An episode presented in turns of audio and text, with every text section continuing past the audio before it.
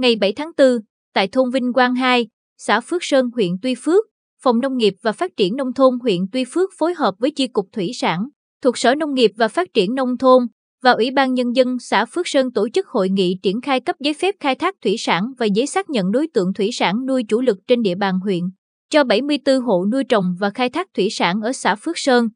Phát biểu tại hội nghị, ông Nguyễn Minh Thiện, Phó Chủ tịch Ủy ban Nhân dân xã Phước Sơn cho biết. Điểm của xã mình là không có khai thác thủy sản xa bờ, đánh bắt xa bờ nhưng mà mình khai thác ven tầm Bà con mình cũng phải đăng ký cái điểm số riêng của mình và đăng ký họ tên thuyền viên của mình và có cả mua bảo hiểm thuyền viên.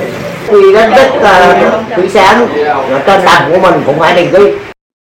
Ông Đồng Văn Kỳ, chuyên viên phòng khai thác thủy sản, chi cục thủy sản, bày tỏ hy vọng.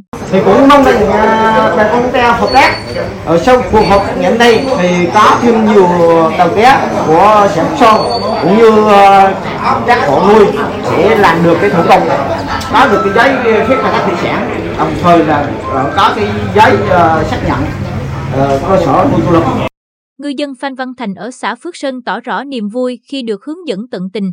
Hôm nay cũng à, nhờ à, tăng cán bộ ở Bao Minh Thị Sáng á, ở về tận nơi đó làm cho các anh em những các con tàu đi mất cá sơ bờ. Nãy giờ nói đúng hợp trước kia là cũng làm đi tới đi luôn nó nhiều lần.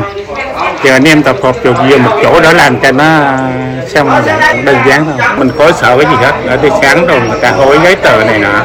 Được biết, toàn huyện còn 337 tàu cá chưa thực hiện thủ tục cấp giấy phép khai thác thủy sản, chủ yếu là tàu cá khai thác ở vùng biển ven bờ, trong đó xã Phước Thuận có 219 chiếc, Phước Sơn có 74 chiếc, Phước Hòa có 43 chiếc và Phước Thắng có 1 chiếc.